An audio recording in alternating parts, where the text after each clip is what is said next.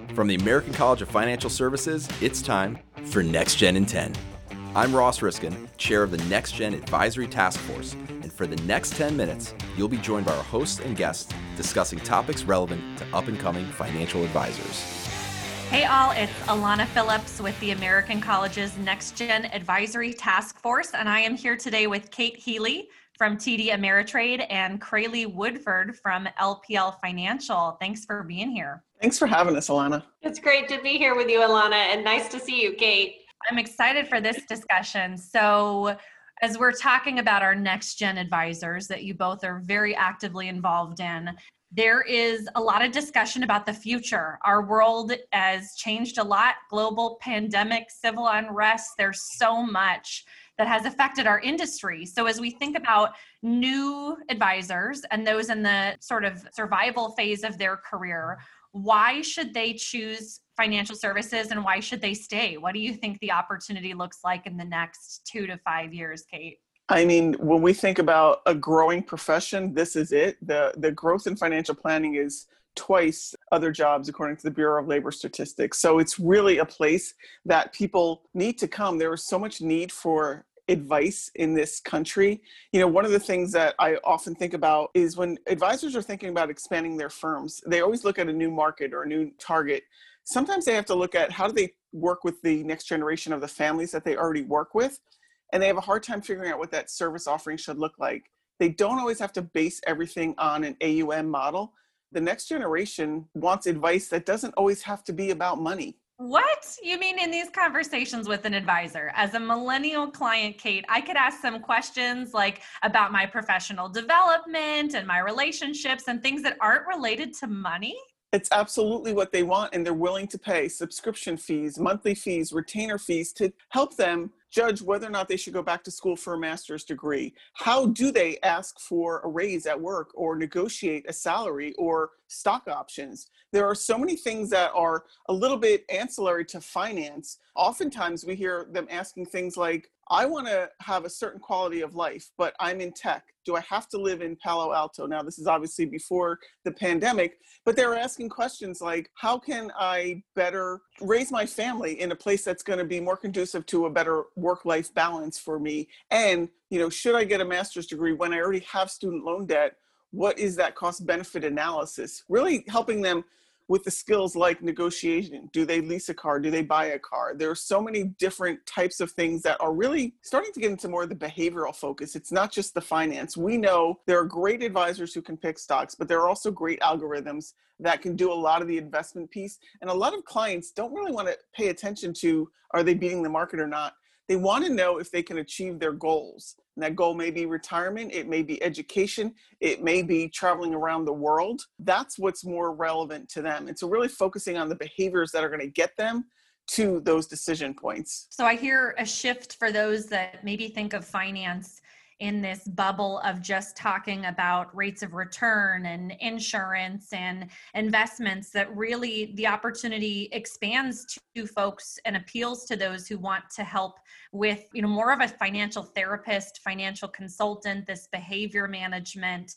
That's a totally different piece of it and i think appeals to the next generation in a way that we haven't really been able to appeal to them before. So crayley you always talk about this trifecta that we have right now. What do you think about the opportunities in the industry Look, I, I think this is a great time to be getting into this business and, and to be thinking about and building a career as a financial advisor. You're right. I mean, when I when I think about the opportunity at hand, I really look at three different aspects of it, right? So the, the first is the fact that wealth is growing and will continue to grow. So right now, the advisor intermediated market is about 24 trillion in assets, and we expect that to grow over the next 10 years to 30 trillion in assets. So the wealth is there coupled with the fact that we're also at a time where if we look at the current advisor population many of them up to you know 30% are planning to retire within the next 10 year period as well. So as wealth is growing we're also going to see a gap in trained professionals who can deliver the type of advice that clients are looking for. And that brings the third piece which is really client expectations continue to grow and the demand for trusted advice is Kate talked about, and advice across a spectrum is in demand. And so I, I think if you think about those three things and you're thinking about building a career in this business, it's a great time to be starting a career as a financial advisor for sure. Learn how to give your clients the retirement security they need and become the go to expert in all things retirement with our Retirement Income Certified Professional designation. Visit theamericancollege.edu slash RICP to learn more. We keep seeing those numbers, right? The average age is creeping up. We see the stats on a third of them will retire in the next 10 years. I think the pandemic is personally going to catalyze a lot of those advisors retiring early. But do you think it will? I think there's some debate on this. What's going to happen with those advisors? Will they stay longer? Will they leave early? I think it's a great question, Alana. I don't know that I know the answer, but one of the things we've been talking a lot about is this idea of creating a modern practice. And what does a modern practice look like, right? And I, I think there are lots of elements to that. But if you think about what people are looking for, our clients are looking for a variety of people, whether it's a variety of specialties and kind of services or types of advice, maybe it's a variety of demographics that they can trust right? And and so this idea of a modern practice, it's not just who's involved and kind of the specialties and the specialists themselves that are delivering it, but it could also be, to your point, the technology that's included as well, right?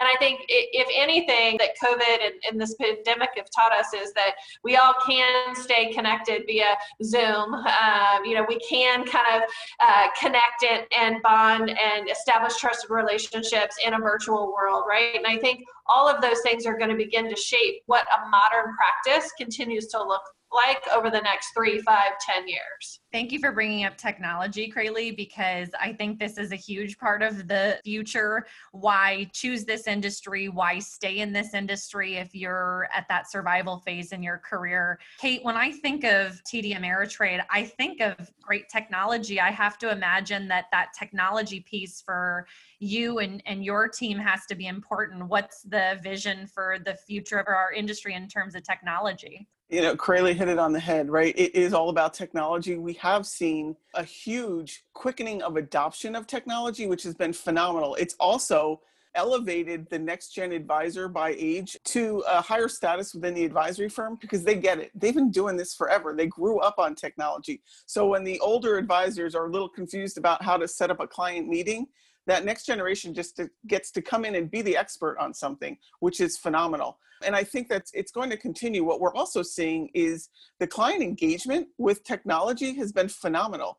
Instead of requiring a client to have a couple get in a car and drive to an advisor's office, we're seeing clients meet with advisors on a Zoom call or some kind of video call, and only one of them might be in the room, but the other one pops their head in and says hi. But also, the advisor is seeing the kid run through the backyard, or they're getting a much bigger feeling for what the family is really about. They see what books they're reading when they look at the bookshelves behind them, or they might notice that, hey, grandma's there. Does grandma live with them? I never knew that. Is that someone we should start to talk about as we're talking about the planning?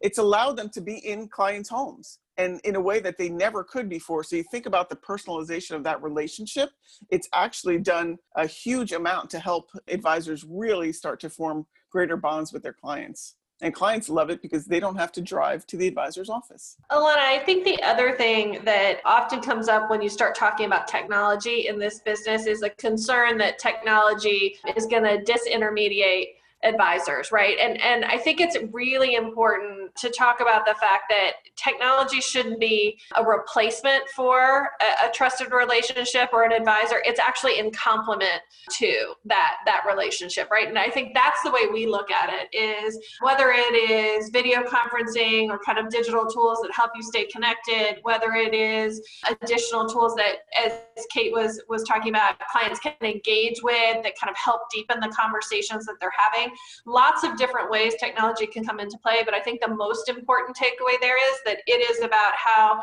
advisors, next gen or existing advisors, and their clients can use technology in addition to help strengthen the relationships they have.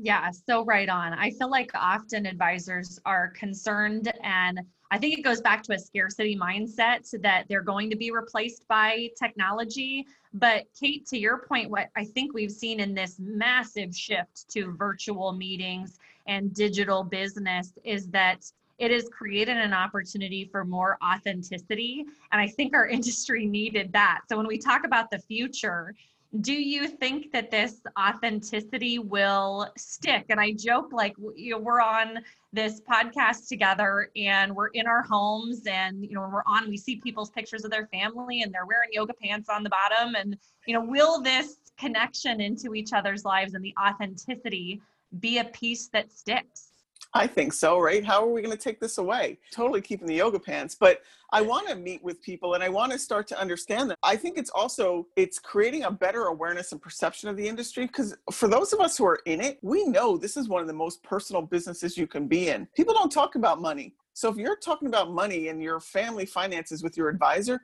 you're going really deep. So this is just allowing people to to realize that that's what this relationship is about and that advisors are there to help you live your best life. The technology piece isn't going to go away. The personalization is also going to make this so much more attractive to other people. When I talk about the next generation, I actually my my definition is broader. So it's not by age. My next generation is anyone who's not here today.